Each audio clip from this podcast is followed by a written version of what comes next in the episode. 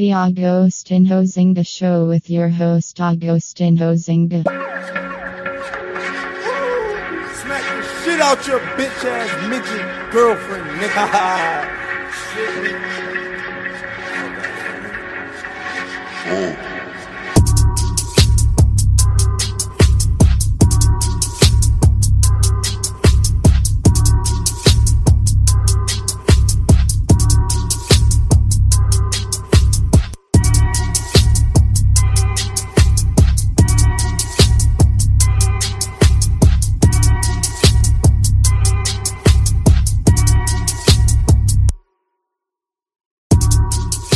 Hello there, welcome back to the Agostinho Zinga Show with I, your host, Agostinho Zinga, and this is episode number 709. That's 709 of the Agostinho Zinga Show with I, your host, Agostinho Zinga, and I hope you're feeling good, hope you're feeling fine, wherever this lovely little podcast may find you. I hope you are doing swimmingly, and I'm doing fine. Thank you for flipping asking. I just finished watching United beat Crystal Palace 3-0 at home at the Carling Cup. I'm not going to break down the entirety of the match. I'm probably going to say that for the next podcast because I want to rewatch it completely, because I only ended up watching the second half, because I had some other things to do. But it was pretty entertaining, or was pretty nice to see us actually playing some pretty nice football for a change.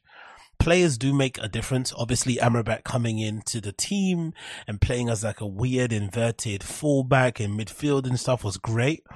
But what happened, what was on display, I feel like was a clear indication of just how important it is to have different combinations in your team and to also be okay with trying other people just to see how things go. Because no one can deny that against Crystal Palace at home, we played far better. We had more control of the ball. We were able to attack and defend as a team.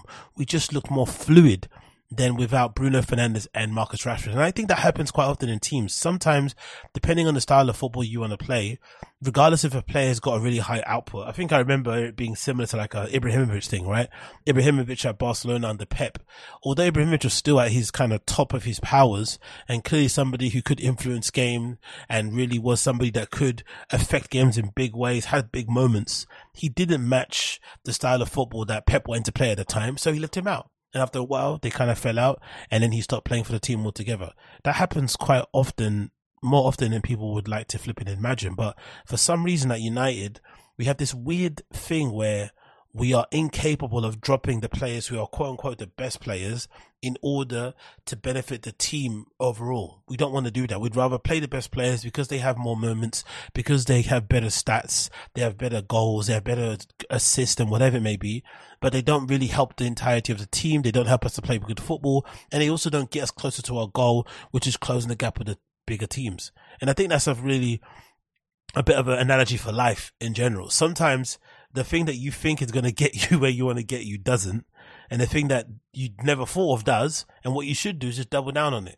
That's what you should do. Life should be a never-ending experiment of just trying out things until you find something that works and then doubling down on it. But not always sticking to the thing that you're doing before, thinking that it's going to change. Because as that great Einstein quote says, along the lines of, expecting the same things from doing the same things is fucking a form of insanity. However that fucking quote goes, I probably butchered it, but you know what I mean. But for some reason, certain sports teams, that doesn't happen. So I'll give you a full breakdown in another podcast what happened there, but I thought I'd just touch upon that.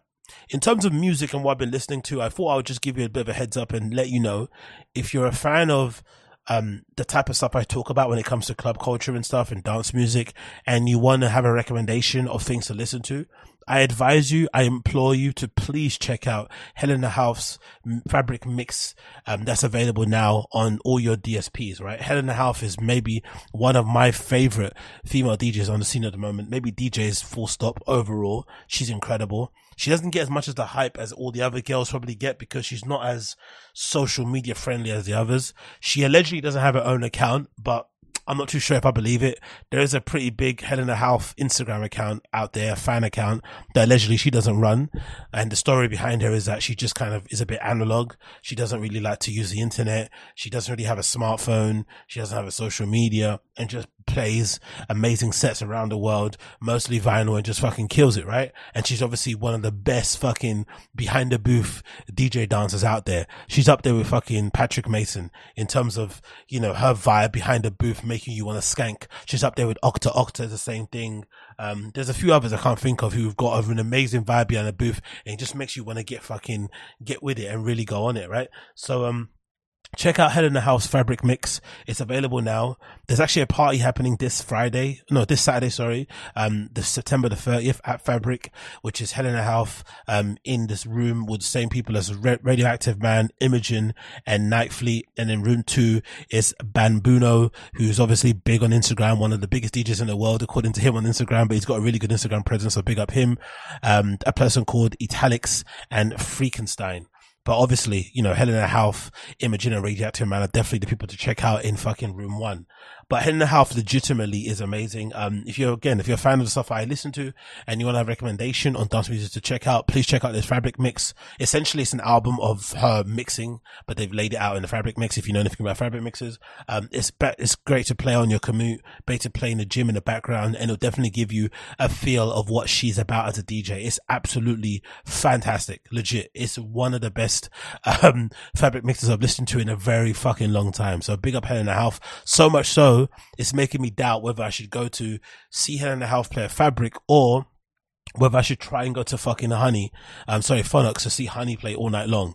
Honey's going to be mostly disco in the house. Obviously, if you're familiar with Honey, you'd know that, but it's completely sold out. As you can tell, you know, Honey's a very popular DJ over here in London. That kind of easy to digest, you know, house and dance music, whatever that we like, however you call it, indie dance, Italo disco, whatever the kind of genre he plays, and just his infectious vibe behind the booth. He's also somebody that I feel like does a good job of really engaging with his audience behind the booth, has a really good social media presence, did a lot of stuff during the pandemic in terms of engaging his fan base and getting them involved in music and sharing their thoughts and opinions on the scene and shit. So it's no surprise that he's kind of blown up even more so than he was before. But I've always rated Honey. He's one of the bigger DJs, similar to Gerd Janssen, similar to Young Marco, and a few other these guys who are really at the top of their game, super popular, but also can appeal to quote unquote underground chin stroker head types like myself. So Honey at fucking Phonox happening, which is 9:30 to 4 a.m. That's the only problem, right? It's a bit of a shit time. By the time I leave my house, it'll be 12, or maybe it'll be 1. So I'll only have like 3 hours of raving. Or should I be going to fucking Fabric and hearing Helena Hauff play basically all night long? Probably going to be the last one to play, I'm assuming. She'll probably start around 2 or 3, but you still got an incredible lineup of people to check out the entirety of the time. So I have to kind of figure it out because I can't do both. One location is in the depths of fucking Brixton, and the other one is in the depths of fucking, you know, East Central London, whatever that may be. So it's a bit of a distance to get to 2 places. Maybe if I take my little fixie bike with me, that might help. But you know, having to cycle from Brixton to, you know, what is it, Marylebone? What area is it again? I forgot the station where it's next to anyway, Fabric, but cycling all the way to bloody, you know, kind of Old Street area from Brixton, a bit tipsy, maybe a bit higher, maybe not be the best option, but it could be fun and it could be a fun story to tell on the pod. So I might have to do that. So keep that in mind, bear that in mind. If you're familiar, check out Helena Hauff, available now on all your DSPs. Really amazing mix. I'm about halfway through it, but I really do recommend it. If you haven't checked it out, please do. Next, we got this really interesting update, which to me doesn't really make much sense, but maybe because I don't use the app, I don't really know what's going on. But this is an interesting little development happening that I kind of saw on the interweb. So it's following. Tinder snobs can now pay $4.99 per month to be matched with the most sought-after personalities. So Tinder has rolled out a promised high-end membership, a pricey $500 per month subscription dubbed Tinder Select, which includes unique perks like the ability to be seen by more users, including Tinder's most sought-after profiles, the ability to direct message others without matching, and other VIP exclusive features. This feature feels like an ability to monetize creeping. It probably already happens. I'm sure there's a contingency of incredibly thirsty men, because, you know, men can be thirsty, myself included. I'm sure there's meant to be an incredibly big group of thirsty guys out there who probably will match somebody on Tinder. It doesn't work out, but then they'll get their name And maybe sometimes, you know, some people I'm sure link their fucking social media profiles on those things, which is fucking insane. And then they'll try and fucking dig deep and find out about them personally. I'm sure that does happen. So they're just trying to find a way to profit from it, essentially. But that's an insane thing to do, to allow people to, you know, message people without being matched. The whole point why these fucking dating apps worked, I thought, the whole reason behind it was that obviously you have this ability to kind of, you know, it's kind of surface level shallowness, which we all are guilty of. But then it also allows you to kind of gauge who's interested in you, because if they match, then you can fucking start talking. But that's still not a guarantee that it's going to go anywhere. But I'm sure some people you match and you just, the conversation just stays on the fucking app and doesn't really go anywhere. It doesn't really go into IRL stuff. It just is what it is. And sometimes along the way, they're like, you know what, fuck you. And they unmatch you. But trying to then allow people to message people they don't match, who they wanted to match, is fucking crazy. Personally, for me, that is insane. But hey, maybe there's a rationale behind it. Let's continue with the article. The news was first reported by Bloomberg and follows a parent company, Match Group's earlier confirmation that Tinder would expand its membership options to include a new high-end product catered to Gen Z users sometime this fall. So it's going to be a new product for Gen Z users. But I wonder what the Tinder Select is. I wonder if this is why that their way of kind of trying to get on top of Raya, because I think Raya had a bit of a slowdown, I heard, on for certain articles. But I'd imagine nowadays, because of the prevalence and the abundance of fucking dating apps out there, maybe there is a portion of people out there who would prefer to have a more select group of people to select from and pay for that privilege. That's what probably Raya does. Even though it's a celebrity kind of thing, it's more so for like high profile people who don't want to be bait and seen on fucking Tinder and shit. And I'm sure they have some privacy and safeguards in place to prevent people from screenshotting people's profiles and sharing this, sharing that, whatever it may be. And obviously it's probably like, you know, if you share something and it gets linked back to you, you probably get banned for life, I'd assume. But maybe this is their way of kind of matching that, because it must be, you know, maybe there's probably an abundance of fucking dating apps out there. I don't use any of them, so I don't really know, but I'd imagine there's probably loads of those out there. And maybe nowadays, even regular people, regular schmegular civilians who aren't famous, like, you know what? I spend a lot of time on this app anyway. I get a lot out of it.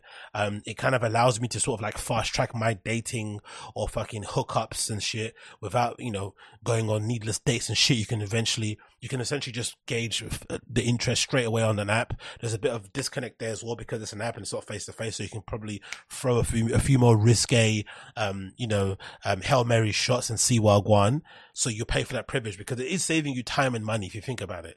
Going out, trying to approach people in real life, bloody blah blah blah, and doing that whole back and forth, it kind of does speed up the process for you a little bit, so you can find out yes or no where you can go with this kind of relationship. You would imagine. Let's continue. It says the features alone aren't necessarily what sells Tinder Select. Instead, it's an exclusivity.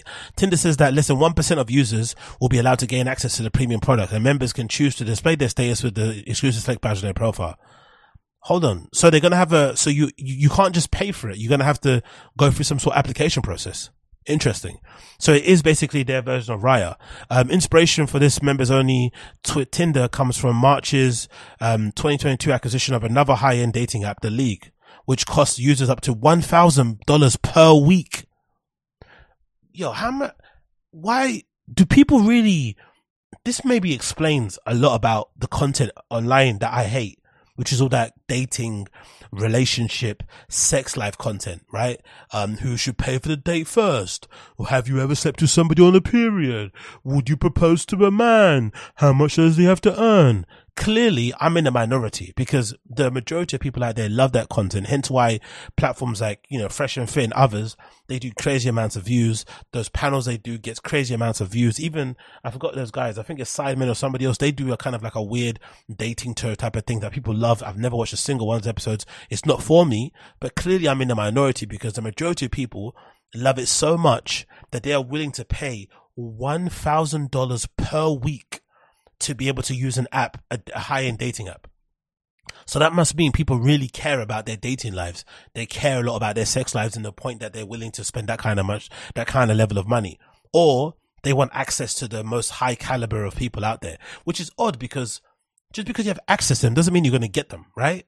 Or you're going to have a chance with them. It's an odd thing, right? To like assume that you're going to do that to, or maybe you just want to be in the presence of it. I don't really know. It's a strange thing. There's no guarantees that they're going to like you, right? You're kind of throwing a lot of money down a drain, kind of, especially if you're not up that level yet. But anyway, we continue. during its Q2 2023 earnings, Tinder CPO Mark Van Riesch said the league indicated that there was a market for daters who were willing to pay for quality matches and experiences. But Tinder Select doesn't rely on human matchmakers, nor does it offer anything that's really worth the $500 per month membership. Beyond exclusivity, the feature is fairly paltry. Select members can direct message another member without matching, but only up to 2 times per week. Okay, that kind of limits the creeping and the fucking annoyance and the pestering to 2 times per week, which is crazy to even offer it, but whatever. They can't send a super like at the same time. Plus, some recipients can opt out receiving DMs. The company's website notes, in addition, select members' profiles will be shown unblurred in the Like You grid in the app for up to 7 days, even if they don't pay for Tinder Gold or Platinum subscriptions. That's a lot, bro. That's not really worth the money, innit? You don't really get much from that. But I guess, again, it kind of puts you up in the algorithm. And again, that goes to show that all these apps control how your things are seen. So this extends to everything. So whenever they put in, so if you're a content creator out there, I think it's probably imperative for you to pay for whatever pay service that these apps offer you, whether it's fucking YouTube, probably premium. I probably might benefit from paying for it. Whether it's fucking Instagram, there's a verified option you could also pay for. Whether it's Twitter or X as now it's called, you can pay for a verified thing on there. And by, you know, all of them, I think they basically promise you if you pay, then you have the ability to sort of like have your things that you post on there seen by more people. I think it's almost imperative to do that nowadays, because clearly these apps, they control how things are displayed. I know this because I worked at fucking Depop, and when I was at Depop, like, we could pop things on the grid, on the like discovery page, and really it was to one person's discretion as to what went on the discovery page. People be messaging all the time, oh, how do I get myself on there? How do I get myself on there?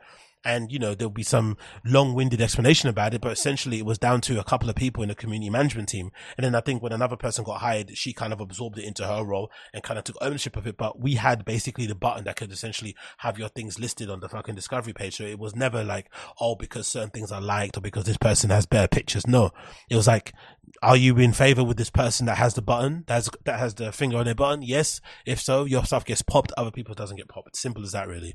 It continues. However, select members are promised to be shown Tinder's most sought-after profiles so they can enjoy more quality matches. The company doesn't detail how this technology works or how it rates this so-called exceptional connections, but one might imagine that they include select members or those users most liked, or those users that I like the most. Okay, cool. So that's how it's going to bump you up. So you're going to get matched a lot more to select members who want to pay.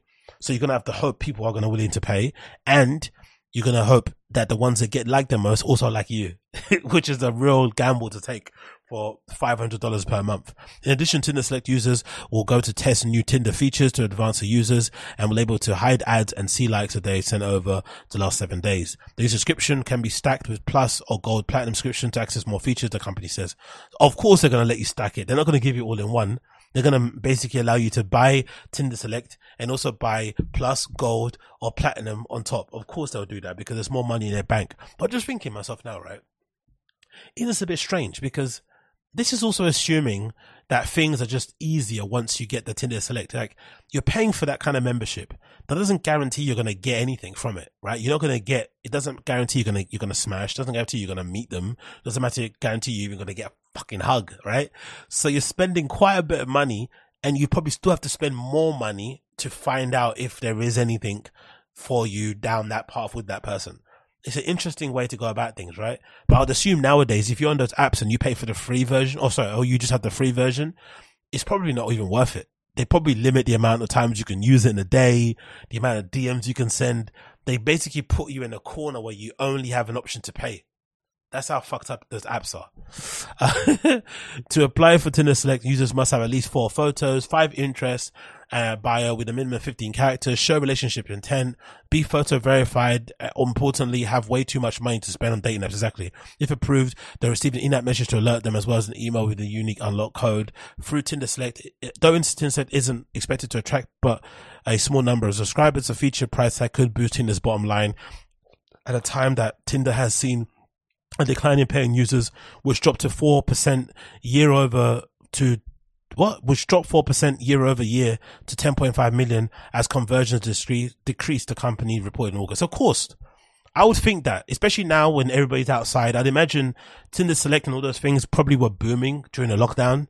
People were lonely, they were at home, they wanted just some bit of company or whatever it may be, so they were just buying those things just to kind of keep chatting to people and obviously arrange hookups on the sly.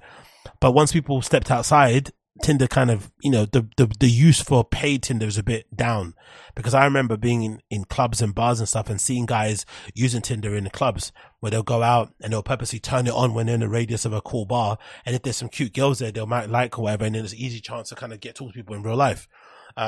But it doesn't mean it doesn't mean you need to get the paid version to do that feature. You can easily use the free version. So it's an interesting approach. Interested to see how far this goes and if people actually like it. But $500 is a lot, bro. You have to really fucking be into dating. But like I said, I'm probably in the minority, because there's plenty of people out there who love to date, who love to hang out, who love to just chin wag, who love to talk about fucking dating, because I'm sure that happens a lot with people that go on Tinder and shit. It just ends up being a conversation about a conversation you already had online. So that probably happens. So maybe $500 is worth it, because you save a bunch of money, because you probably would never meet these people in real life. And if you did have to meet them, you have to invest in a lot of money to meet them. Maybe you have to go to fucking festivals, go to clubs and stuff, go outside, God forbid. So if you have the ability to find all these people on your app alone via your smartphone, it probably makes a lot of sense. So good luck with you guys out there. If you are going to use Tinder Select, you can find it wherever Tinder is located. You know where to find it. You don't need me to send you there. Find it, use it, enjoy it, and obviously wear protection. That's all I say to you guys out there. Make sure you wear protection. Okay, moving on from that one, I want to talk about Doja Cat's album Scarlet. We need to talk about this, because it's pretty clear to me that after listening to this album, that she clearly is a level above a lot of the girls within her kind of class of artists, right? Whether you think of a Coil Ray, a Latto, Flo Milli, whoever they may be, Megan Thee Stallion, all these girls who are kind of in her sort of like grouping, in her sort of class, she's definitely a level above in terms of artistry. You can tell from the way that she puts songs together, from her lyrical ability, melodies and stuff, beat selection, sequencing, artistic direction, all this stuff is really good, right? You can definitely tell it. But one thing that I was saying during the whole kerfuffle around her basically, you know, chastising her fan base and basically telling them that she doesn't really fuck with them like that, they need to relax, she's just a star, adore me from afar, but don't try and be my friend, I don't like you, get fucked, leave me alone, that whole thing. I was saying at the time, the only way this works is if your music bangs. You can't be a cunt and have that kind of personality. I think the only way we've seen it work so far has been Kanye version, right? Kanye has shown us that even if you are a really unlikable character, or you turn into a very unlikable person, or you have very, you know, grating and annoying personality traits, you say things people don't like, you generally go out of your way to annoy people, blah, blah, blah, blah. Most people will forgive that if you are incredible at what you do artistically. If you're a genius level creative, if you just 9 times out of 10 hit it out of the park, and clearly Ye does. If you've listened to the leaks that have come out, the Jesus King, produced by Dr. Dre, Jesus King 2, some of the leaks of random singles that hasn't put out, the scrap verses for fucking, Life at the Party and all that malarkey, you will clearly notice that, okay, you will definitely step away from those leaks thinking, I get why Ye has a lot of sycophants, I get why Ye has a lot of bum lickers, I get why Ye has a lot of fans who just can't let go of him, because there's nobody out there who makes music of that level nowadays. No one. And I think the problem with Doja is that this album just isn't good enough to justify all the antics. It just isn't, unfortunately. It's good enough to be better than all the girls in her grouping, but I also don't think there's much competition, and it's not, you know, that stacked of a field. Like, you look at someone like a Coil Ray, right? She hasn't made a good single in years, even though she has the talent to do so. Just for some reason, we get all these horrible 90s remakes things. The only one I think that's been semi-decent has been the one with Busta Rhymes. That was fairly decent single. The rest of them have been pretty terrible. She's kind of fly to deceive. I think Latto also is somebody that you probably couldn't listen to for more than an hour. Megan Thee Stallion, I've never really rated too much.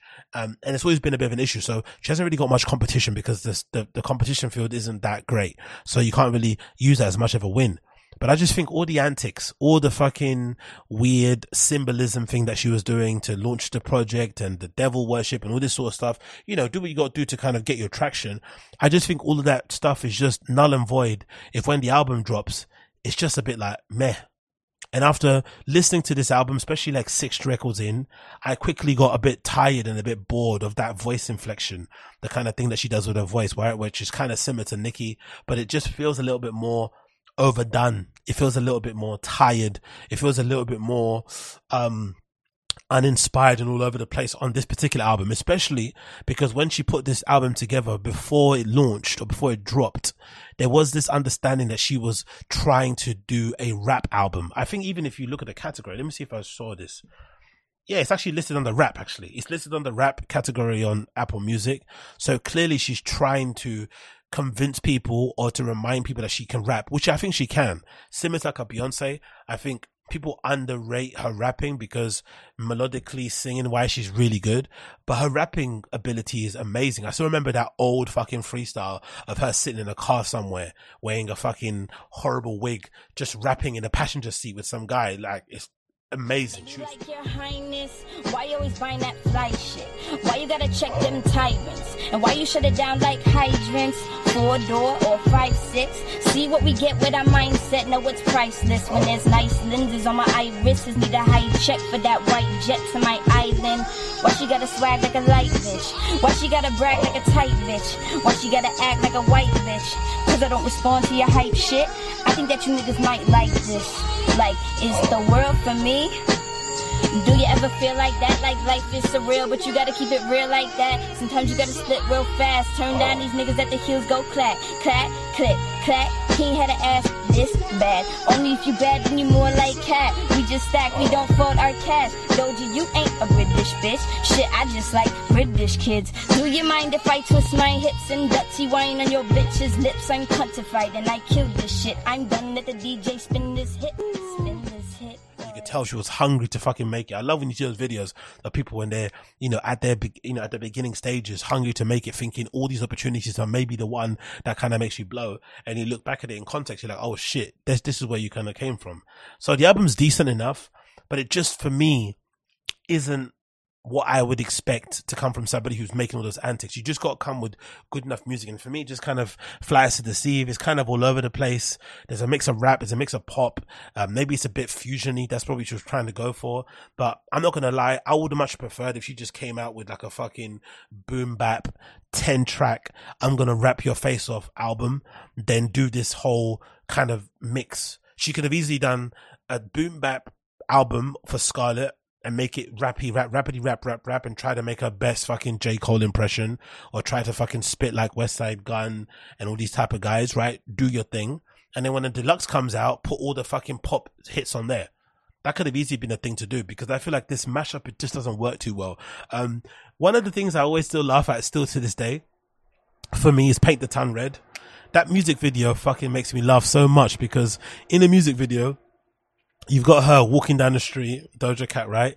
And for me, it's like you can see a bit of the corny, lame white side of her come out because she's walking down the street and she's trying to put on her best bad man walk. But it just comes across really cringe and forced. Like she's never really done that in real life. And it's funny when I just see a little bit of it, her walking down the street trying to do that thing. But the track itself is really good. It's a really good way to open up the fucking album. I think it flows really well with Demons, flows really well with Wet Vagina, flows really well with the Fuck the Girls. And it kind of, you know, from then on, it kind of falls off a little bit. And then it picks up again once it gets to 97, Gun, Go Off. And then one of my favorite tracks, obviously being Agora Hills, Often. And then actually, Attention is one of my favorite tracks. I'm not gonna lie, I fucking love Attention. Attention is definitely one that I definitely fucking love. But again, like I said, I just don't think it's worthy of all the drama and the theatrics, especially some of the stuff that we've seen in London. For some reason, she got loads of dancers to come down to Brick Lane here in London, which is essentially home of all the hipsters and the trendy people, and also half of the street is dominated by some of the best Indian Pakistani restaurants in fucking England, which is fucking incredible. So that whole entire strip is full of those restaurants you can go to and have a great time there. But for some reason, she had all her dancers, you know, covered in red, like she's obviously been doing some of her marketing stuff and some of her videos and some of her singles. you know, running down the street, you know, dancing and doing this weird sort of like performance art stuff. And it's just not good. It doesn't make any sense. Like, why are you doing that in London? I don't get what the connection between Doja Cat, London and that track. It's a bit odd. Maybe it's just because we just an easier market to do those kind of activations at, because I think didn't Ice Spice and what's her name, and Pink Panthers do the same thing, right? They did have that little kind of installation somewhere in London too for their single, so maybe that's the thing. But I never understood that. That was a bit strange. And yeah, overall just a bit underwhelming, and it kind of has been shown in some of the sales, because I don't know if it's because she personally doesn't get many first week sales and she's probably just a stronger singles artist and maybe tours better and sells a lot more tickets and shit. But these first week sales being 60k, and again, I'm not really a carer of first week sales, doesn't really matter, I'm all about the music. But again, for all the antics, for all the nonsense, for all the drama, for all the beef that she's been causing with her own fan base, fans pages all over the place, you know, deleting their pages and shit, to only sell 60k first week is a bit of an L. Like, let's be real, it's a bit of an L. And it kind of goes to show that you can be as much of a cunt as you want, but you just need to have good music, good work to back it up with. It's similar to like drugs, isn't it, really? If a dealer's a piece of shit and makes you wait fucking hours and hours to get your gear, but the gear's always good, you're going to put up with him. But if the dealer's a piece of shit and their gear isn't good, you're going to ditch them very quickly and move on to the next person. So I think Doja needs to kind of be aware of that and just relax a little bit and figure out a way to kind of navigate that fan base better than what she's doing now. I can understand it can be annoying, because I'm not super plugged into the Dojaverse, so I'm sure there's things going on day to day in her life that just, you know, it's just annoying to deal with, because, you know, in the album there's loads of like little kind of quips at men who want to fuck her that don't get to fuck her. It's weird. Anyway, I don't know who she's talking to. Maybe there's the whole fan base of guys out there who just follow her around and think they've got a chance of it. I'm not really sure what's going on there. But regardless, she needs to chill, because there's one line in fucking, what was it, Agora Hills, that doesn't make any sense to me. It was really strange, this line in Agora Hills, right? Where is it? It's somewhere here. This one. I'm a mean kitty, don't get stabbed with a rat tooth. Boys be mad that I don't fuck incels. Girl hate too, gun to their pigtail. This is a strange line to put into your raps, because if anything, don't you fuck incels? Don't you even hang around with them? Because that whole meme of her being in fucking chat rooms with her feet up talking to fucking January 6ers and shit, don't they all look like incels? And wouldn't you say her, especially the boyfriend that all the fans hate, right, the one that's allegedly some sort of abuse, I've not really read too much into it, but a lot of her fans don't like that she's dating this one guy, some white dude who looks a bit like an incel. And again, not to be mean to the guy, but essentially incel nowadays is basically safe online code word for calling somebody ugly or calling somebody undesirable. But you don't want to be too mean, so you say incel. But essentially, that guy that she's currently involved with, who kind of, you know, is the reason why a lot of the fans don't like her, more so than the fucking her saying she doesn't want to talk to her fans, she thinks her fans are lame. That guy looks a lot like an incel. So saying that boys be mad that you don't fuck incels is odd, because if anything, maybe you could say she's kind of been her worst enemy in this thing, right? Because maybe there is a group of fans out there, because I think it might have started, if I'm being correct here.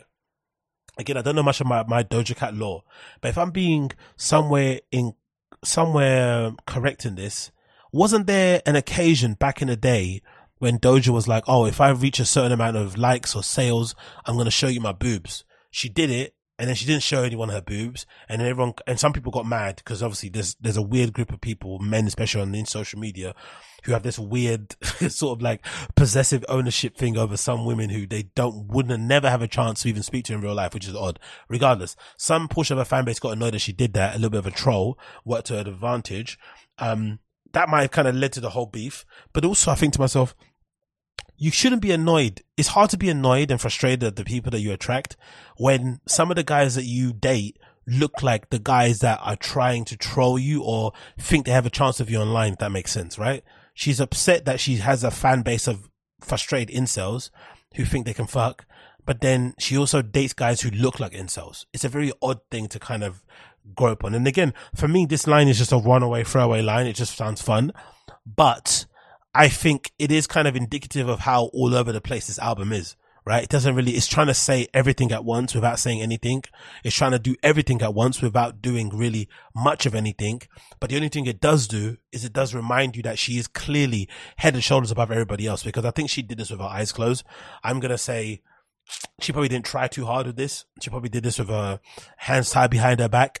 And I feel like that's scary for all the girls out there, because it clearly shows this girl's got vision. You look at the music videos, the live performances, how she just, you know, is able to trigger people online so easily. I think she's definitely a problem for a lot of these girls coming up. And for me, it's probably a bit more of an artist than a lot of these other girls coming up. She's clearly in it for the fame, obviously, but it's still in it for the artistry. So there's probably more to come from her. Again, I would have preferred just a straight rap album if you're going to do that. All this other pop mix in it, it's just not working for me personally. And again, it's just, you know, wasn't the greatest and didn't really live up to all the antics, to be honest. And I think the sales kind of reflect that. I'll be good to see what happens with the live shows, if all the fans that were talking shit about not wanting to be a fans anymore actually follow through. But I would like to see her chill out more, get down to just making good music again. Fuck trying to be unlikable. Who cares about being likable? But just make good music. You know what I mean? Because if you're a cunt but your music's shit, it's hard to really go to bat for you. But again, what do I know? What do I know? Moving on from that one, we got this article courtesy of RA, which is fucking crazy because the headline is fucking wild. Look at this fucking headline. False promises, lies, excuses. UK drum and bass artist Comics accused of defrauding production students. Imagine what kind of piece of shit guy you have to be to fraud students looking to make it in the fucking dance music scene, right? Out of money and shit or whatever he's defrauded them with. Imagine how much of a piece of shit you have to be to defraud eager, vulnerable, you know, naive probably to some respect students who just want to have some help and direction and guidance in order to make it in an industry that isn't really, you know, doesn't really tell you how to make it in an easy way. You kind of have to dig and find out yourself. Imagine taking advantage of those type of people. You have to be a real piece of shit. So it says here, George Levings allegedly owes thousands of pounds in unfulfilled lessons to people who enrolled in his Bare Music Workshop. Absolutely horrible, right? But anyway, this guy looks like somebody that was still a fork at your house anyway, innit? So probably should have those guys and girls in the class probably should have been aware. So let's see. Revered drum and bass artist George Levings, aka Comics, has been accused of defrauding dozens of people who signed up to his music production workshop. The allegations against Levings, who has represented Comics solo since Conrad Whittle and Greg Brewer Shithead left the group in 2004 and 2011 respectively, were first publicized back in June. A thread appeared on drum and bass forum Dogs on Acid accusing him of owing more than £9,000 in unfulfilled lessons to 110 students enrolled in the Bare Music Workshop. The amount owed is £9,229 for 237 hours, the post read. Before providing a chart breakdown of how much was owed to each individual, there may be more people that have been owed also money and lessons who have simply given up any hope of receiving lessons or refund. I guess on paper, these things sound quite labor intensive to sit down with people, to go through production workshops and shit, but again, I have no sympathy for people that do this stuff. It's like people that, you know, on fucking Vinted or Depop who don't want to send their shit on time. If you have your stuff listed, don't then start sending me excuses in the DMs about your work, about your cat and your dog and your mum. I don't give a fucking fuck. If you have stuff available for sale, be available to send it when I fucking pay. Same goes for these production classes. If you put production classes and workshops and mentorships available online, make time in your day to fulfill those promises because people are paying you. And most likely that money has probably been withdrawn and has been spent on fucking ket, 8 balls, pints of beer, you know, replica fucking jersey of your favorite team and fucking, you know, unlimited amount of fucking dinners at fucking Weatherspoons. That's what he's probably done. So if that's the case, go back and help these kids out because this is fucking horrendous. It says Levings, who's responsible for a string of acclaimed releases on labels such as Metalheads, Exit Records and Shogun Audio, continually let students down by simply not showing up to booked lessons.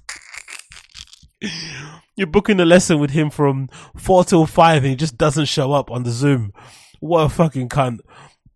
The post continued, he still is taking on students and accepting payments for lessons and still failing to deliver on lessons and refunds.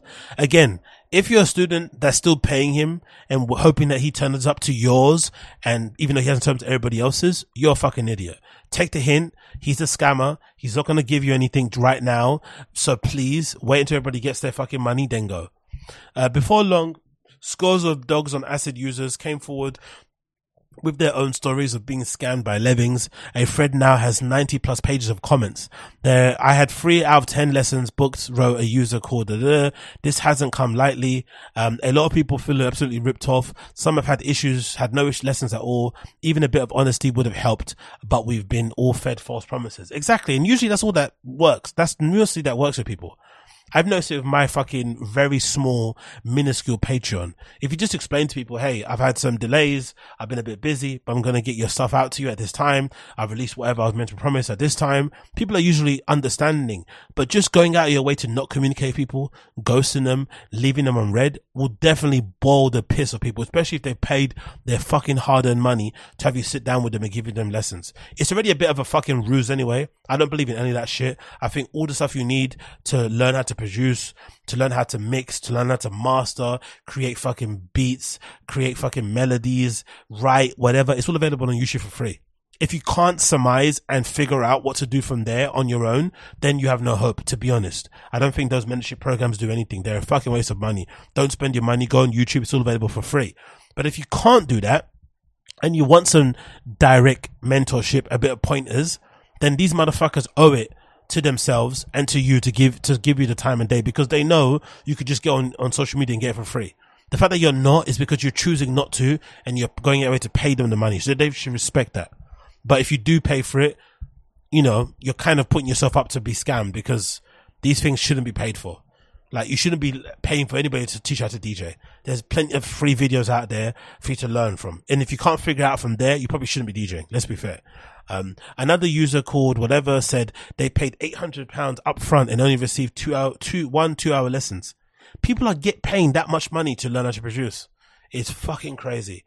Then George didn't show up twice without notifying or replying to afterwards, so I asked for a refund. This was January 7th. Since then, I've been chasing him for my money, but still haven't seen my 720 back. Fucking hell, man. The post alleges that the reasons Levings gave missing bookings range from train strikes to crashing his bike and issues with the online calendar software, through to depression and the death of a family member, splitting up with his partner. Of course, mental health. Of course, use the fucking virtue signaling mental health nonsense. Of course. People love to fucking band that around because, you know, you don't want to be the fucking freak and the callous cunt to say like that. It's not true, because anybody, it's like saying you got back pain, right?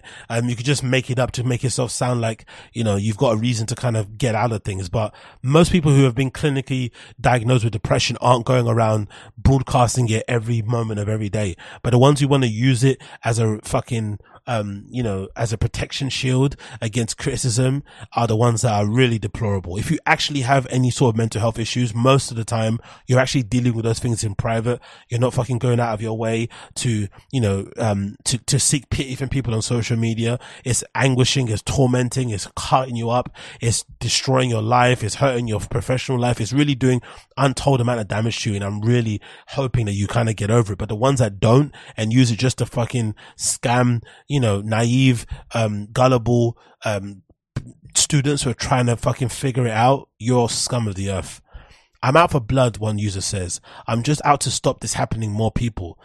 There are people I've spoken to who've left the drum and bass scene because of this. Again, you know, you're probably never going to make it anyway. If you're leaving because of that, to be honest, you know, again, it's a bad thing, but you shouldn't let these one occasions completely dissuade you from trying to make it in a scene that you love and care about, to be fair. According to Levings, the scamming has been going on for more than 4 years. He accused Levings, of using his reputation as a comics to exploit people. There are a lot of young people who massively looked up to him. He's then totally ripped them off. Exactly. RA spoke to Levings and 6 others who signed up to the Bare Music program. They all say that Levings failed to provide music production lessons they paid for. False promises, lies, excuses, and unexpected behavior was now Daniel Napar characterizing his experience. He believes that Levings acted maliciously. There are far too many primary school excuses for his tears to be genuine. He knows what he's doing. Primary school exactly. I crashed my bike. My dog ate my fucking travel card. Like, what? Another student who was asked to remain anonymous said that Levings became abusive towards them when they requested refund for unfulfilled classes. That's because they spent it, mate. That has been spent on cat, 8 balls, maybe a new fucking fender for his car, whatever nonsense these guys buy, for sure. Maybe some more music equipment. It's not there. The money's not there. He doesn't have it. He's spent already. They said that this knocked their confidence as a producer, negatively impacted their mental health. In an email seen by RA between Levings and an anonymous student, Levings suggested that the student was suffering from debilitating paranoia and lost grip of reality and should seek professional help. George essentially abused me to the point that I no longer think I'm trying to build a career as even a reality. When you pull the curtain back on the industry, it's full of some right cunts, innit? These guys should be looking after people. They should be mentoring them in every way possible for free. Most of these people, right? They should go out their way to mentor these kids who are looked up to them, who in their own way will somehow add to their longevity of this person's legend, right? They're going to somehow contribute to how well this guy's looked at, you know, in the future to come, because they're going to be students of his that are going to say, hey, I got my start because I did this course with this guy. But instead of being nice, instead of being good to these guys, they are fucking cunts. It continues. I supported him as a fan when I was younger, but in reality, it feels like he's stripped drum and bass from my soul. I supported him again as a teacher, and now I have to walk away, lost mentally, and made me feel like I'm shit. My music is shit. Oh, I don't get my money back. Ugh. Okay, now I get why they're being emotional about it. Because, you know, your music is your art. Your music is a part of you. Some people describe music as being their children. So imagine you're already seeking validation and confirmation by signing up to this kind of course in the first place. And then this guy doesn't book a session with, or doesn't fulfill the session booked with you. Then you start to become super insecure. You know, yeah, I can see why this can go a little bit left for people. Fuck. They continued. I just want to get my money back. My mental health has to be repaired. I barely listen to music anymore, let alone drum and bass. And again, I don't mind also, even if they're just turning it on just to get their money back and kind of pull away the heartstrings, whatever you have to do, do it. Possibly the most egregious allegation aimed at Levings comes from Nick Sherman, a US artist who makes music as generic meds. After being owed £400 in unpaid lessons for over a year, Sherman decided to post his experience on Bare Music on social media. In private messages seen by Levings, responded swiftly and angrily, dismissing Sherman as a psychotic and claiming that his post made him look like he needs a permanent care. Why does he keep calling people mentally ill when he uses mental health as an excuse for his dickheadness? Isn't that a bit cuntish of him? And describing him as a creature from under the bridge. Imagine talking to your students that look up to you, that you're a fucking prick, innit? This guy is a fucking bozo. Sherman, who suffers from multiple sclerosis, even worse. What a fucking prick. Paid for the course with what was left of his disability benefits. I initially planning to give it to my partner, who's been holding things together since my diagnosis, but she said, no, use it to some lessons so you can follow your music dream. Or, oh my God. This guy's a piece of shit, bro. Scamming the vulnerable and then insulting them online via the DMs and God almighty. He eventually received a refund, but the ordeal had a lasting effect on him. I got my money back, but the situation continued to bother me. I stopped making music and started asking myself, has this happened because my music sucks so much? It's the second person to say this, by the way. It affected the shit out of me. I still wake up every day with some level of anxiety. Like Levings, Sherman believes Levings leveraged his reputation as an artist to further deceive students. It kind of sucks. What I said was initially discounted just because he's a big artist. He still hasn't, it wasn't until more people came forward, these allegations started to get taken seriously. Fuck. The allegations of foul play extended beyond Bare Music Workshop. Polish promoter Marcin Kluger said, he was fully scammed by Levings, after booking him to play at his party called Nonce. Is that what I think it is? Nonce Drami? Or is that Nonce? Nusi? Or I'm probably not saying it right. It's N-O-C-N-E. I'm saying it nonce, but it probably is pronounced Noxine or Nokine. Nokine drama in Wrocław back in June. George texts me that he's... Honestly, this George guy is a fucking prick. Honestly, the kind of person that you'd want to drive your fucking electric scooter into if you saw him on the fucking streets. Fucking hell. George texted me that his niece dropped his MacBook in the bath and that he was unable to provide music production lessons to his customers. Then he asked me if I could transfer his booking fee earlier than we'd arranged.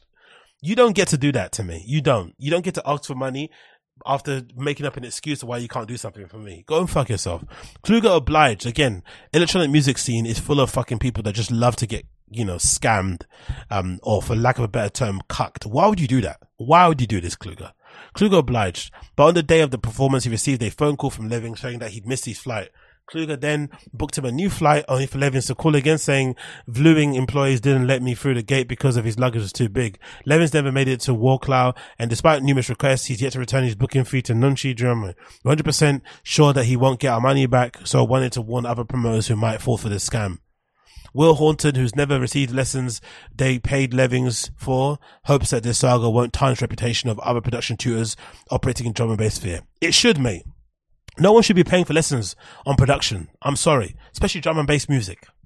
It's fucking formulaic. I'm sorry. It's formulaic as fuck. If you can't figure out how to make drum and bass through fucking YouTube tutorials for free, you have no business making music. My personal opinion. Just get over your fear and fucking learn directly.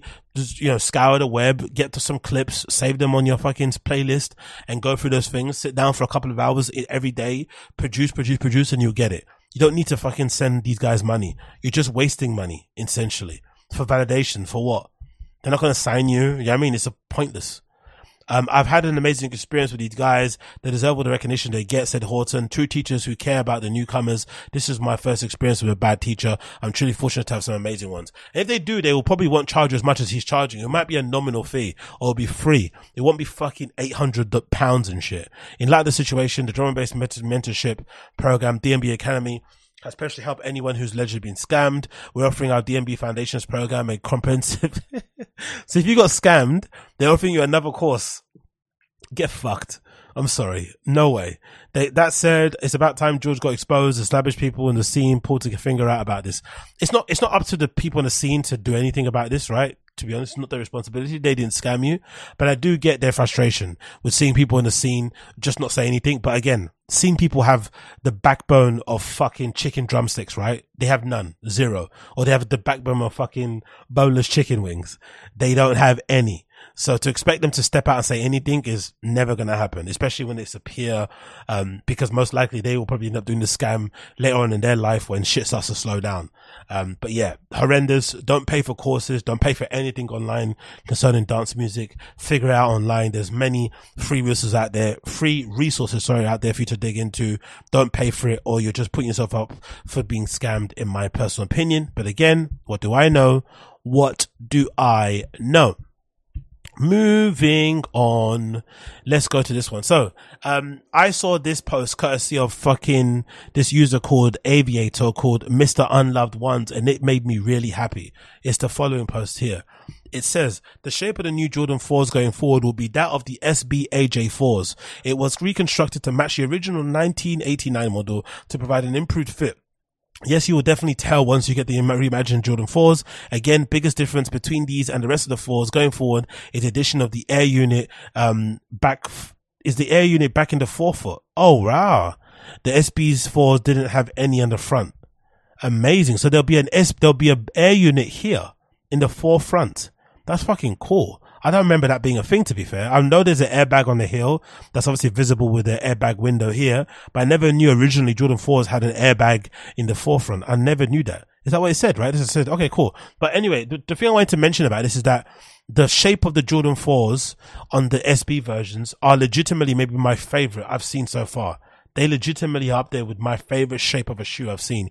And the reason why is because they have this front bit, which I talk about often because I'm been a sneakerhead long enough to know there was a period in time when Nike had this tendency to retro shoes and always had this weird banana kind of front thing going on here. So they would get the fucking overall paneling okay of the shoe, but the shape would just be off because it bent up. And the excuse that a lot of Nike people had behind the scenes was that the original tooling to make it from scratch was really expensive.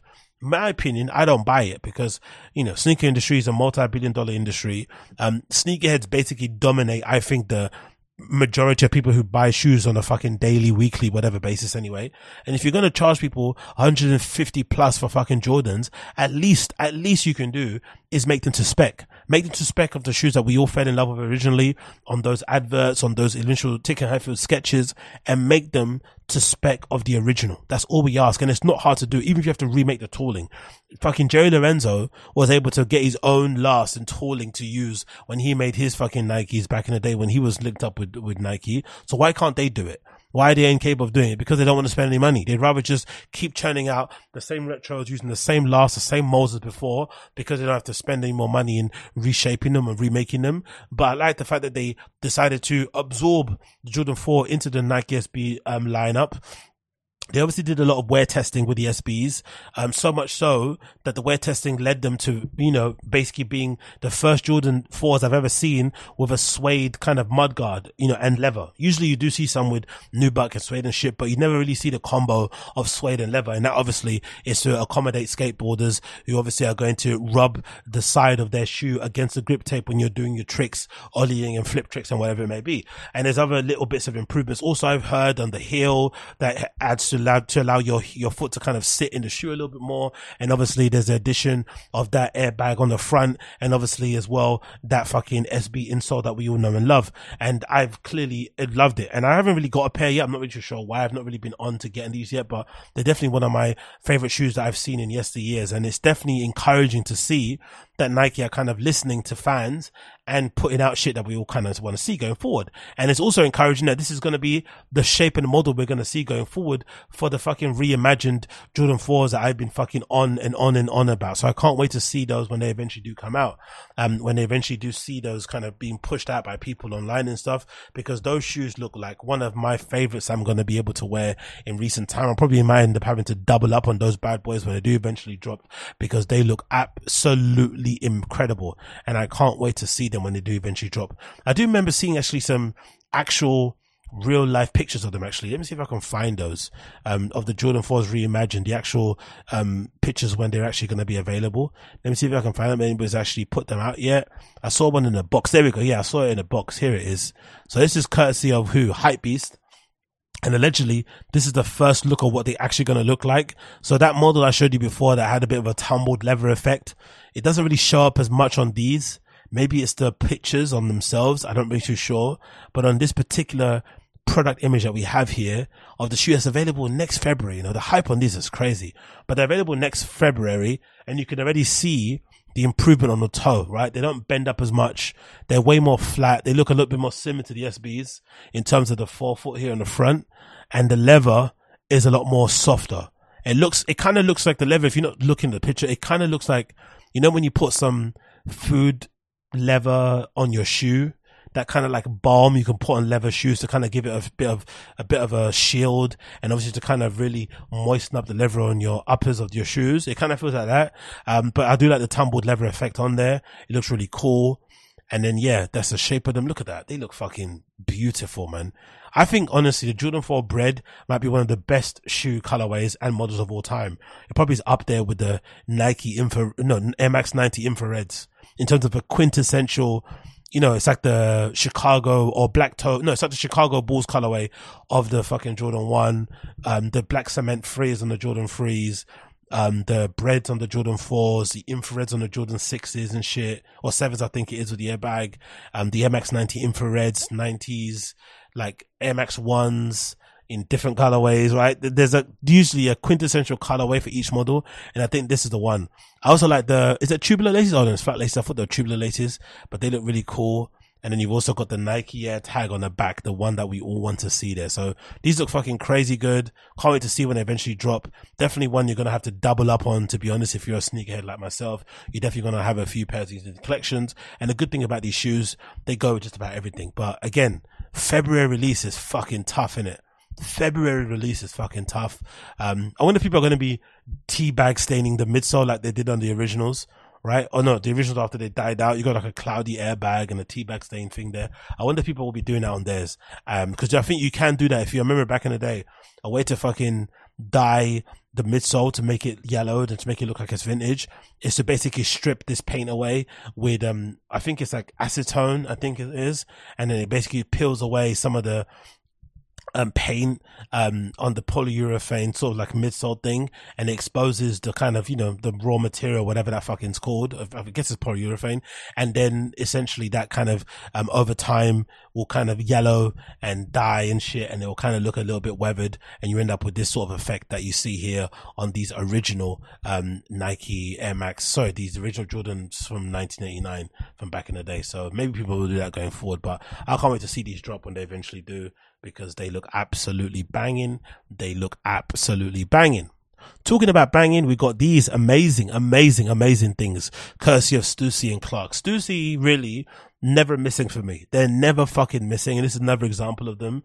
Another collaboration that they fucking knocked out of the park, this time with Clark's, and they've made these incredible wallabies, right? Look how they made them look. They've got these fucking club card fucking motifs on the front of them that essentially make them look like loafers, like the loafers that everybody's wearing nowadays, the penny loafers. I have a couple of them from GH Bass and stuff, but essentially everyone's got a pair of these loafers with these kind of, you know, different designs on the forefoot and shit, and they've done the same thing with a pair of wallabies. So they've taken a wallaby and essentially subverted what they look like, especially with these black laces and how the pictures look, right? They kind of look like loafers, but they're not. They're just basically wallabies with black laces, but they've got these I think that's a clubs, right? Mark, I don't know what the other ones are called in terms of, you know, hearts, I guess, aces and diamonds on the forefoot, and they look like they've been embroidered. So they've really done incredibly well. So it's not even screen printed and it makes it look goofy, but they look fucking incredible. And obviously the models made them look really good, because the styling pictures of Stussy are always incredible. And again, big up the stylist here called, who's it? Jarrell Roberts and Francis Pluma on the photography and the cast, and the model is Toomey. But yeah, these look fucking great. Let's read a bit of it here on the blurb. It says Stussy has collaborated with Clark's Original on a version of the iconic wallaby silhouette. Done in black suede with a classic pebble crepe design, the shoe features a contrasting stitching, embroidery, and four original French suits, clubs, diamonds, hearts, and spades in red and gold. Stussy Clark's Originals will be available worldwide in select chapter stores from Friday the 29th. So if you're around and you want a pair, please do. They look incredible. I think these are going to look great with some shorts. They'll look great with some wide pants. They'll look great with whatever pants you wear with your fucking loafers. And to be honest, these look far more interesting than the loafers that people are wearing nowadays anyway. Personally, I like these way more. These look fucking so fucking cool. And again, great product shots, great collaborations from Stussy that they've never used to miss really when it comes to sort of stuff, and I can't wait to see these in person. And again, as you can see here with the picture close up, you can see the black laces here, but I like that in this picture they've kind of, you know, darkened it up a little bit so you can't see the laces, and it kind of gives this kind of a loafer type of effect on the front of the shoe. It looks fucking cool. So big up Stussy. Can't wait to see more for them going forward. Stussy and Clark's collaboration, they absolutely knocked it out of the park. Big up them. Next year, we've got this picture courtesy of Salidi Bembury, which features an up-and-coming New Balance that he has in the works. And this is posted on his personal account here. You have the image of him wearing these absolutely gorgeous, gorgeous, gorgeous New Balance 1906Rs in his exclusive colorway. They obviously look really good here. The outfit he's wearing probably isn't the greatest, right? I don't know. I'm not really the biggest fan of the stuff that he wears, but again, he's got good personal style because he just wears the stuff that he obviously clearly likes, but it just isn't for me. But he is an amazing person when it comes to putting together footwear, right? We can't deny the slides, the Crocs, the other bits of New Balance sneakers he's done along the way. And I really do like the color combination of these. They kind of remind me a little bit of the mad hectic New Balance jaunts from back in the day that I used to have. I forgot what the number they were, but they do kind of remind me of that similar type of style of a colorway from like the late 90s, early 2000s type of thing. Like Atmos and types of things, those type of bright colorways, very Shibuya, very Harajuku, very Tokyo feeling in terms of it. Actually on the upper, you've got this really nice teal, you got a combination of orange, looks like there's a bit of burgundy on the midsole, and of course you've got these really nice laces too, and a contrasting tongue. I've always been a fan of this personally. It's just a thing of mine that I've always liked. I've loved the idea of having a different color tongue to the laces so that it contrasts when you have the laces kind of tightened, and it kind of adds another design element kind of thing on the actual shoe, if that makes any sense, because you've got all these panels over there, you can obviously add it, but I think this is a really cool way to kind of add a bit of another bit of design you know, elements to your shoe by having a different tongue, having a different color for the label, and obviously having different fucking laces, and I'm sure they will come with other laces or in the box, but I think that kind of adds to it. I like the combination of suede here. I think this toe box features a little bit of a teal sort of like suede baby blue type of colorway here, as you can see it running on the instep. There's a nice mesh here on the upper, it looks like a mesh. I don't sure what type of mesh it is. It's not regular Air Max mesh that I'm used to. It's a bit different, more of a sort of like web type of feel. Of course you got the nice hit of the burgundy on the midsole, which is different. You know, usually I'd prefer it to be clear or white. I'm not really too fond of the big color block midsoles personally myself, but that looks pretty cool. And he's opted for a black on the insole, no contrasting colors or any sort of madness, which is nice too, because if you wear sneakers a lot, you know, sometimes having lighter color linings can be a bit of a bugbear. When you slip your foot in and out, it gets really stained and it's hard to clean. But again, really nice colorway. No ideas when these are going to come out. He hasn't really been replying to people's messages on the DMs, sorry, on IG. That's what people do, right? You just put your shit up there, build up the hype, ignore the messages, maybe double tap likes and comments, but then you're obviously hoping that it's just going to get people excited for the things that you're going to be dropping very, very soon. So big ups to Lady Bembury. These look really, really good. I'm liking the look of these. Can't wait to see them when they eventually drop. No indication here courtesy of Hypebeast when they do drop, but he did preview them when he was out during Milan Fashion Week. Sorry, Milan Fashion Week, yeah. So big ups to Lady Bembury. Good to see that he's still got a little bit more creativity in his fucking arsenal. He's still fucking pumping out sick colorways and sick designs, and I can't wait to see more that he produces along the way. So big up Selili, big up Selili. Next, I want to mention this about Virgil Abloh in general, and about how much the scene and the industry kind of misses him. There has been a real lack of people, creatives, heads, designers, whoever they are, doing what Virgil used to do, which was be unapologetically open about the design process, about the seeding process, about the marketing, about the work that went into all the things that he did, from his own collections to his collaborations. And there's no more better example than how he essentially single-handedly did the activation for the entirety of his Nike 10 project and beyond. He did it all by himself and absolutely smashed it. This is courtesy of Over Under. Follow them on Twitter. They've got an amazing account, always posting cool interesting things concerning streetwear and sneakers and shit. And they posted this picture of Virgil Abloh gifting a pair of Jordan 5 Off-Whites to ASAP Bari back in the day. He's also drawn on the midsole that he used to do, which I copied on my own shoes also. He says here, "Fuck the ops, for young lord only," on the midsole, which looks cool. And it kind of reminds me, he might have been the reason why Jordan 5s came back into prominence, especially as a collaboration shoe. I think everybody didn't mind the Jordan 5 Metallics when they dropped as a retro, but they were never really seen as a cool collab shoe. They're kind of hard to wear and to make right. I think anybody that's worn Jordan 5s would probably attest to it. I think Jordan 2s also fall in that sort of line. Even Jordan 3s, they're very clunky. They're sort of like, the tongue kind of cuts into your foot, and it's not, it doesn't really drop the greatest with jeans. You don't want to wear them with skinny jeans. Sometimes if you have big feet, it makes your feet look longer. You can't always wear them with flare jeans because you take away the, you know, the beauty of the high and what it looks like on the collar and stuff. But I think Virgil did a really good job of essentially bringing Jordan 5s back into prominence and making them a thing again with those Off-Whites that he fucking produced.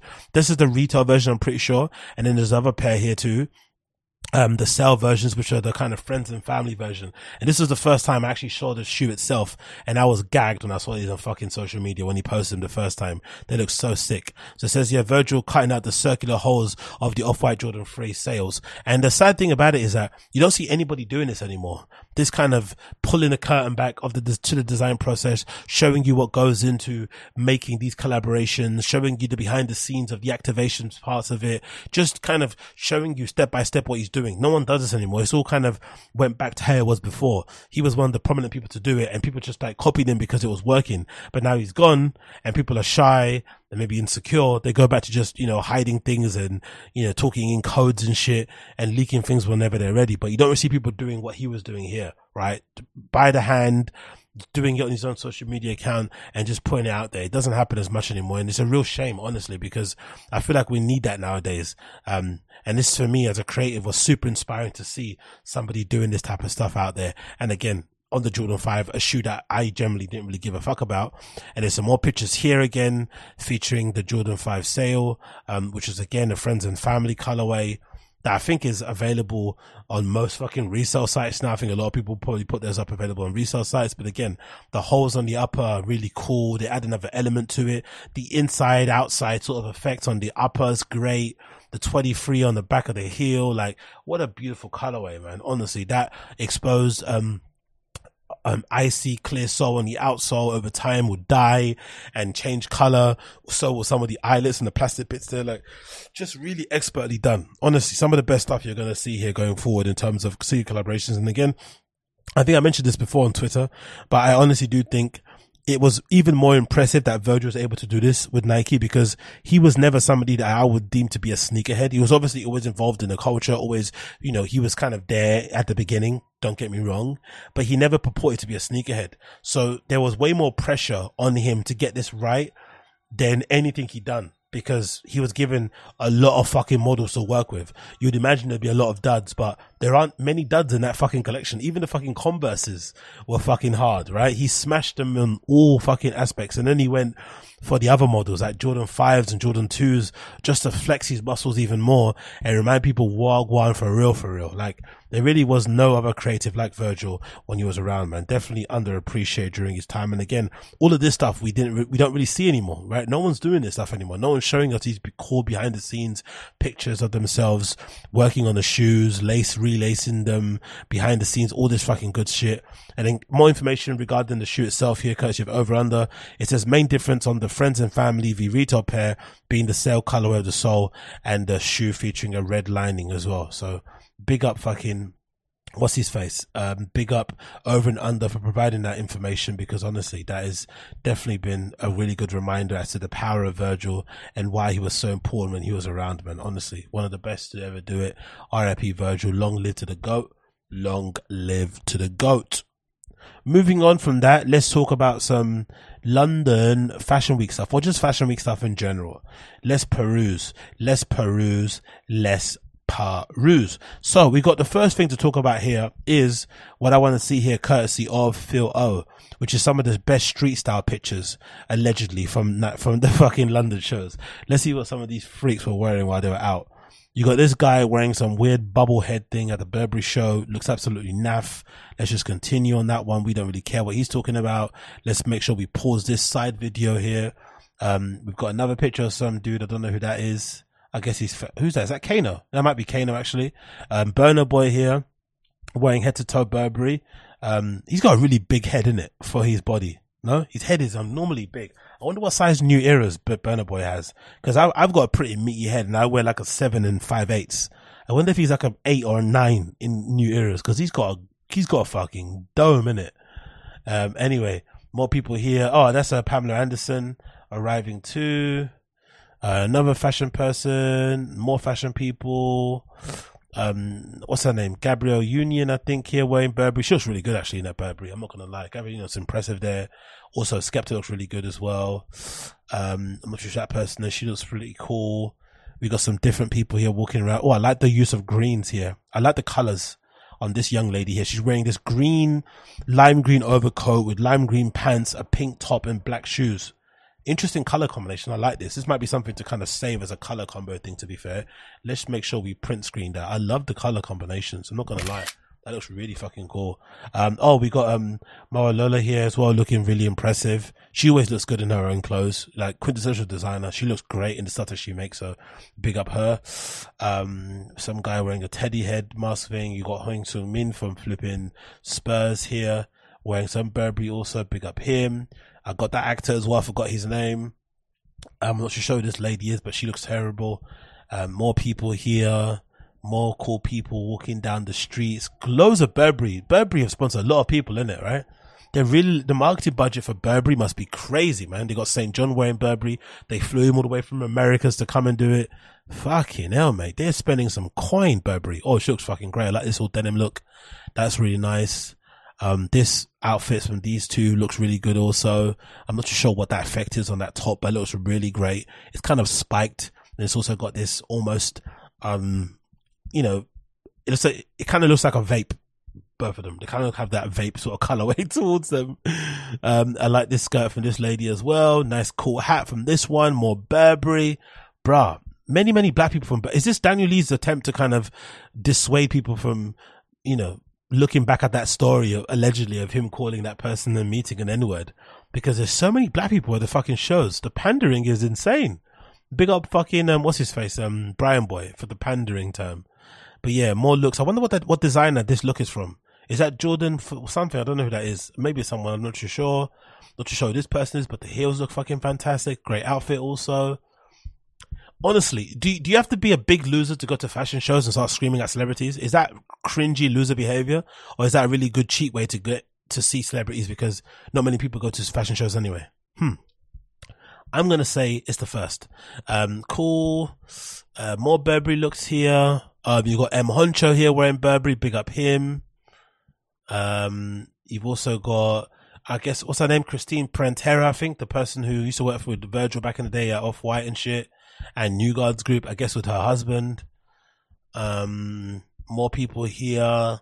Oh, I like the guy wearing the fucking, I like the Burberry tote. I'm not going to lie. That looks pretty cool. I'd wear that. Another lady here wearing the red Burberry. The colors on the Burberry check are quite nice. I'm not going to lie. I don't really mind it too tough.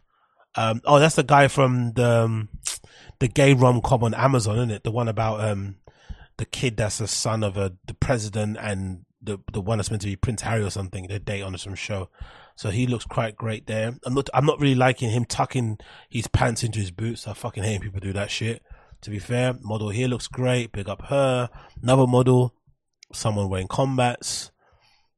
More cool people with white hair. Milaiki, not too fond of this one.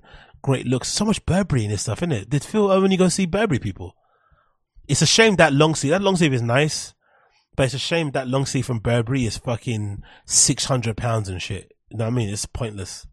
We've got WizKid here and some more Burberry. Who's behind there? Is that DDG? No, I thought that was DDG back there. Bro, did Daniel Lee invite everybody that hangs out in fucking, what's that thing called? Box Park or something in Shoreditch to this show. Like, what the fuck, mate? It's like, this feels like the GRM Awards or some shit. Saka's here. Who's this? Is this ASAP Ferg? I don't know who that guy is. I see the small arms. I thought it's ASAP Ferg. Maybe it's not. Might be somebody else. More cool people at Burberry. Don't know who they are. Another black person at Burberry. Yo, the quota of blacks to whites in Burberry must have been crazy, bruh. It's the opposite of a Phoebe Philo show, right? Phoebe Philo doesn't want any blacks, and Daniel Lee wants all the blacks. Okay, cool, man. All the blacks. Oh, what's his name?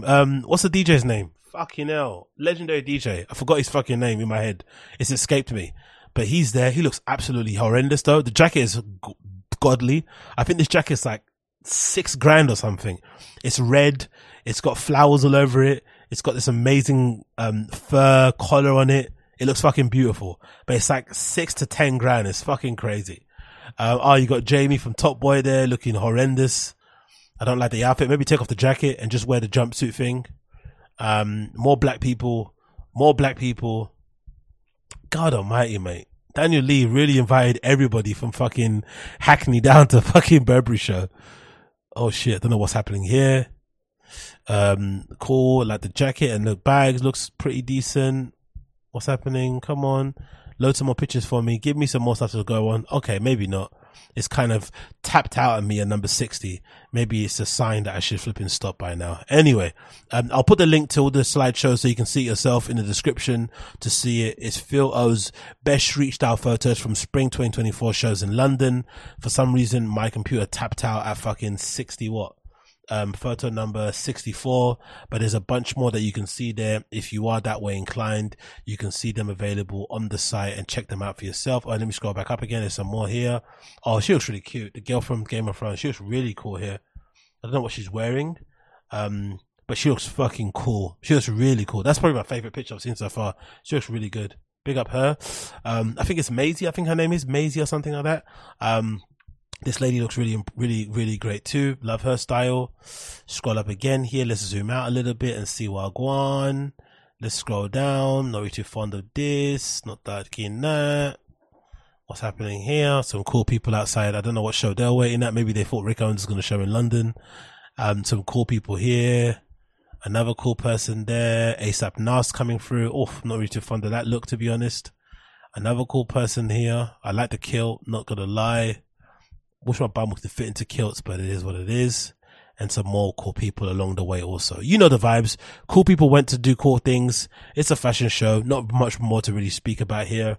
Not really much interesting street style pictures in London, I don't really think, to be honest. I think most of the interesting street style pictures you'll see are usually from Paris, because Paris has the better shows and more of the better people go out there. So I'll look to see what the Paris stuff is saying when that eventually drops.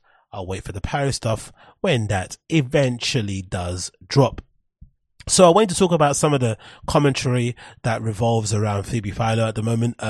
This Iman interview has gone viral once again. It's from Sway from, I think, a few years ago, to be completely honest. It's not a recent interview, but for some reason, this interview has gone viral again for this particular clip. Iman basically speaks about why she doesn't buy, Celine, or why she doesn't support Phoebe Philo in general, right? And most of it has to do with the fact that Phoebe has a very particular specification when it comes to having models on her runway. Like, she didn't want, even though she was purported to be that the woman for, you know, that a woman that designed for every woman, right, around the world, she clearly only had a very particular type of vision of woman that she wanted to represent on the runway. And it was usually very European, very Caucasian, and very slim. Right, but for some reason it resonated with people, and I don't know why that is. I feel like it maybe is a reflection on how people view stuff in general, because I think to myself a lot of the times, like, why do a lot of women out there seem to be avid followers and, you know, kind of buyers of fitness influencers who clearly look like they were professional athletes when they were younger? Maybe they did ballet, gymnastics, weightlifting or something. And then they also happen to be super cute, so it kind of made it easy to kind of get into modeling. But I wouldn't think that their, you know, nutrition plans or their workouts would actually work for the every girl, because they have a really good athletic base. But I always wonder, why do regular girls like to follow people like that? It didn't really make sense to me. But again, it's women's business, not my business. And I think the same thing can be said for this. Phoebe Philo had a very specific image of a woman, even at Chloe, even at Celine. And it was very white, very European, but women all around the world resonated with it, because maybe that was something to kind of aim for, even though it didn't really represent them. And then maybe down the line, towards the end of her time at Celine, she started to get her runway to be a bit more reflective of her fan base, because her fans were worldwide. It wasn't just white women buying her stuff, it was everybody, which is the only odd thing that I never really liked about designers. Like, I don't mind if a designer only has people on their runway that actually buy their things, but I don't like the idea of just ignoring a huge chunk of your fan base. It happened a lot with Demna in the beginning. When Demna was doing Vetements, it was incredibly white for some reason. Even at the very beginning of fucking Vetements, the only people that were fucking wearing it, really, right, that were going out of their way to fucking buy it, were black people and Asian people. The only people you see wearing that shit on the daily. I actually saw real life people wearing the fucking Metal logo hoodie, the massive bomber jacket, the reconstructed one. You see actual Asian kids around, even where the area that I live in, walking around wearing that stuff when it first dropped. So it was kind of insulting to not have us and them represented on runway when we're clearly the market that's buying them the most. And over time, them kind of learned and obviously started to include some models in there and to kind of appease and kind of tick some boxes and shit. And now it's something that he kind of does going forward, whatever. But the Celine thing is interesting, because it clearly was a shift. You clearly saw when she got called out, Phoebe, she definitely did change. Towards the end, you saw a lot more, you know, blacks and Asians and whatever else, non-whites on the runway. But I thought what Iman had to say about it was fucking hilarious. And again, this clip has gone viral on my side of social media, but it's interesting because it also kind of reminds me of the whole kerfuffle around Daniel Lee over at fucking Bottega Veneta when he was there, and the alleged things that he said about you know, us blacks, and that didn't really affect anything. So I don't really think this will change people's idea or impression on Phoebe Philo, especially with her namesake label about to launch and her return to fashion happening, I think in September or something, right? Soon. Or maybe it's, yeah, it's happening this shit. It's happening soon in Paris Fashion Week. What I'm talking about. So that's happening soon. So that show is going to be chock-a-blocked. People are going to be falling over themselves to cover it. And most likely she's going to have one of the first models come out, be black, right? Just to kind of settle the nerves and get people back on side again. So it's not going to do anything, but let's hear anyway what the legend, Iman has to say about Phoebe Philo and fucking Celine in general. Let's hear her. Oops. One of the designers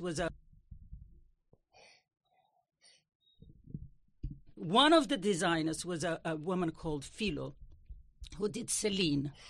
Every woman, black, white, every age that I know of, coveted Celine bags. Mm-hmm. You know, it was always, you know, waitlist. Those bags. And so Philo said, am I going to be forced to use black? She's never used black models. So she said, am I going to be forced to use black models? I said, Jesus. No. I mean, there's got to be the right black model for you. You know, there can be no black model that's not right for you. And but just by she saying that, yeah. I said, and I did this because I've done it, but I never said it, you know, publicly. I said, for the action of she saying that she has to have the choice not to use black models, that's why I have never bought a Celine bag. Oh, wow! She has the right to her runway, and I have a right to my pocketbook. Absolutely. Mm. So I never owned a Celine bag. Big up, fucking Iman. And that's true. And to me, that kind of reminds me a lot of my experience with fucking Palace, which is really pathetic and honestly probably makes me look worse than whatever they had probably done. But there was a period in time in my life when I jumped on the whole Palace wave kind of early because I was plugged into Sidewalk Forum and I was skating a lot back in the day and I was really a part of the scene, skating a lot and all this fucking shit, right? You know, rewatching Kids a million times and old Zoo York tapes and shit and going to fucking events at fucking Slam City Skates when that was still around and just being a fucking skate rat. So I was plugged in a lot. So I kind of found out about Palace when it first launched. Like, you know, at the moment it kind of launched and I was jumped on it straight away. And I was like, oh shit, it's our fucking Supreme. It's a European Supreme. Boom, boom, boom. And then I remember buying the first couple of t-shirts they put out, the Chanel one. I bought the Versace Medusa head one, inspired one. I bought one of the early Trifect t-shirts when they used to actually print them on t-shirts that were inside out sort of thing. I bought them on those. And then I remember being plugged in, right? And I remember one day when I was working in the 1948 store, one of the guys involved with Palace, or one of the founders, was there. And I was being kind of a fanboy, wanting to get more information about what was going on and shit. And maybe I should have realized because we're maybe the similar age. I don't know what it is, but I just got vibed out instantly, right? I kind of said something that, oh yeah, you're going to make hats or something, right? Because I wanted a hat or something and they didn't have hats yet at the time. And then he just like completely like dismissed me in a way that was super, super, super sad. Like I felt really offended, and I felt even more offended because I remember looking at him thinking, hold on, like, you're not even from ends and you have this whole persona and whole this aesthetic with your brand where you try and act like you're from ends, but you guys are from West or wherever the fuck you're from, right? This ironic use of fucking wearing the Sovereign and wearing fucking Reeboks and loafers with tracksuit bottoms. I just started immediately thinking to myself, how dare you of all people try and sun me, right? But it was one of those things. You remember sometimes when you're out and you bump into somebody and you have a bad old, you know, interaction with them and then you wish you said things. I started to think of all these things I wanted to say. Then I thought, settle down. Just vote with your pocket, vote with your wallet.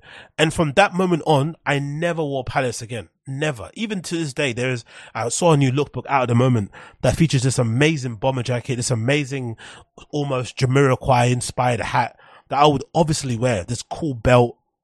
Never going to wear it because of that one bad interaction I had with them. And I think more people should do that when it comes to designers and fashion, because I feel like a lot of these motherfuckers really have an odd way of treating fans and maybe customers, which has always interested me. This kind of ambivalence, disregard, almost coldness that they have with people who communicate with them in real life when they make these products, right? Because it resonates with you, it touches you, you want to say something. And again, maybe I came across rude, maybe I didn't come across right, maybe I said the wrong words, who knows?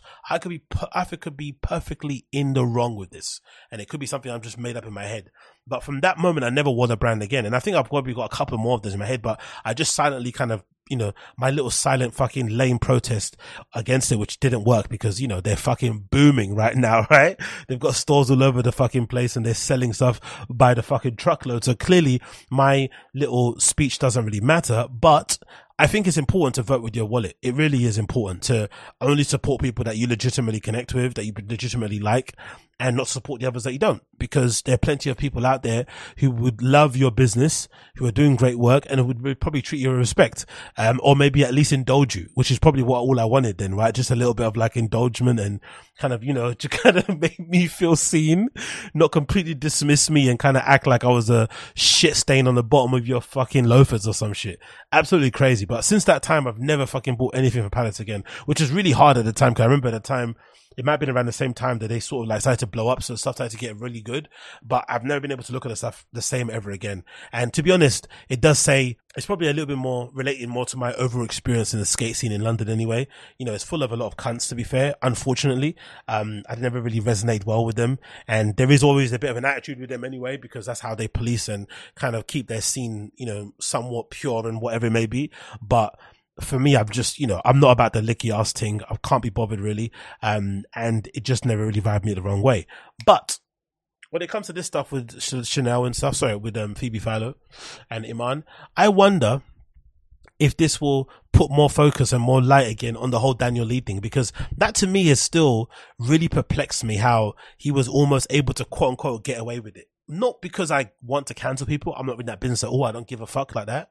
But more so because there are people online, especially black people, who love to do the whole online activism shit, right? And try to counter people from dumb shit they said, slip ups, the wrong opinion. But when you get an actual account from somebody who's black at the time, who's black, I remember, right? I think it's that guy, Pisano, Luis Pisano on Twitter, who shared that allegedly Daniel Lee got fired from Bottega because he said some N-word shit, insult against somebody in a meeting or something, and he put it out there. And, you know, you would imagine people would probably rally behind that and be like, okay, cool, we're not fucking with this guy anymore. But it didn't happen. He kind of just got swept under the rug. I even saw some people basically saying, don't believe the rumors, that probably didn't happen. People like really fighting for his love in a weird way, which is fucking bizarre. And then when it came to the Burberry show, you saw the entirety of fucking, you know, black Britain, right? The trendy people in Britain who are smashing it, from our scene, essentially on the front row of the shows, right? You saw all of them there. So all of this activism people do online and trying to do all this rah-rah protesting shit, when you actually are presented with an opportunity to do so, you don't, because everyone wants to go to fashion shows. Everyone wants to be at these shows. Everyone wants an invite at these coveted front rows. You don't want to be left out. So in my opinion, I think you should just ignore all that shit and just do you, because clearly these people don't give a fuck, right? Because when it comes to actually doing something, they would rather just attend the shows. Again, big up my guy fucking DWE, big up Kano, two of the biggest and legendarist fucking MCs and rappers to come out of East London, you know, forever. DWE probably my favorite MC of all time, but it's still pretty crazy to see that after all those rumors that came out, no one really did anything. It didn't really hurt Daniel Lee in any way, shape or form. He went to Burberry like nothing happened, and he had the whole of cool black Britain out there at his show at Burberry in London Fashion Week, and nothing ever happened. But people are making a big stink out of, you know, Phoebe Philo saying she doesn't want black models, she just won't be forced to use them. So I don't think anything's actually going to change, to be fair. It's going to be the way it is. People are still going to queue up to buy Phoebe Philo when it does eventually drop. People are still buying old Celine now. So whatever people say online, trying to be an activist, trying to basically counter people, it's all full of shit. It's all selective politicking, and you should just ignore it and just do what you do, really. That's the message of my little rant there. That's the message of my rant. Anyway, this has been the Agostinho Zinga Show, episode number 708, I think. Hope you've had a good time. You've enjoyed what you've had to hear. If it's your first time checking out the show, you know what to do. Make sure you leave me a 5-star review if you can on all the apps that you use. So listen to your podcast, whether it's Apple or Spotify, anything else. It has a review option. Please do me a favor and review it. The links to everything I spoke about will be below, in the description. So you can click and see the stuff that I was referencing and stuff and watch it for yourself and make your own opinion, or maybe agree with the things that I said. If you want to, please, that'll be great.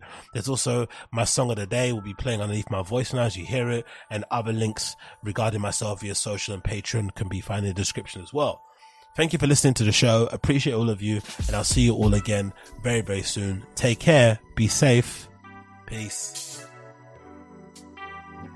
Every time I stand up, I feel that I'm standing up and drawing a line in the sand and saying, I'm here in service to God, and no weapon formed against me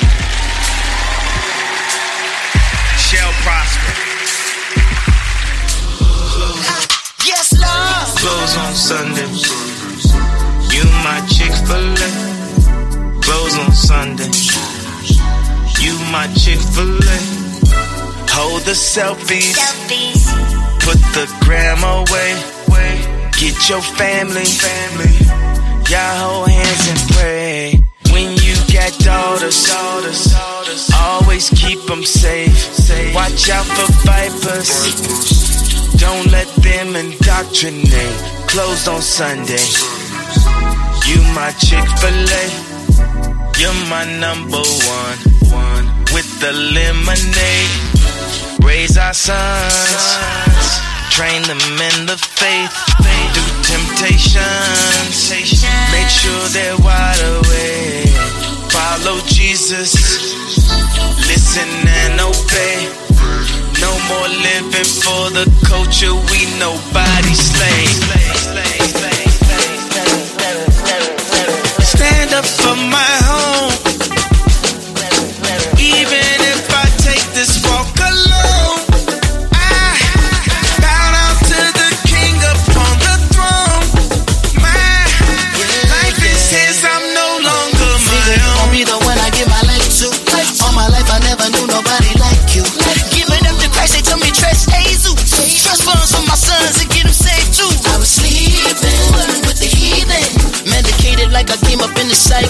Taking fights with that, but you already died for. Nah, no.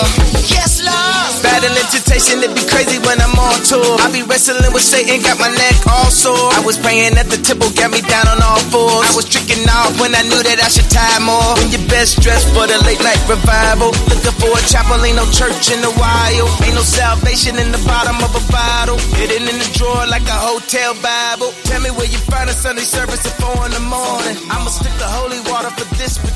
Knew that I fell out of grace when the Lexus went off the road.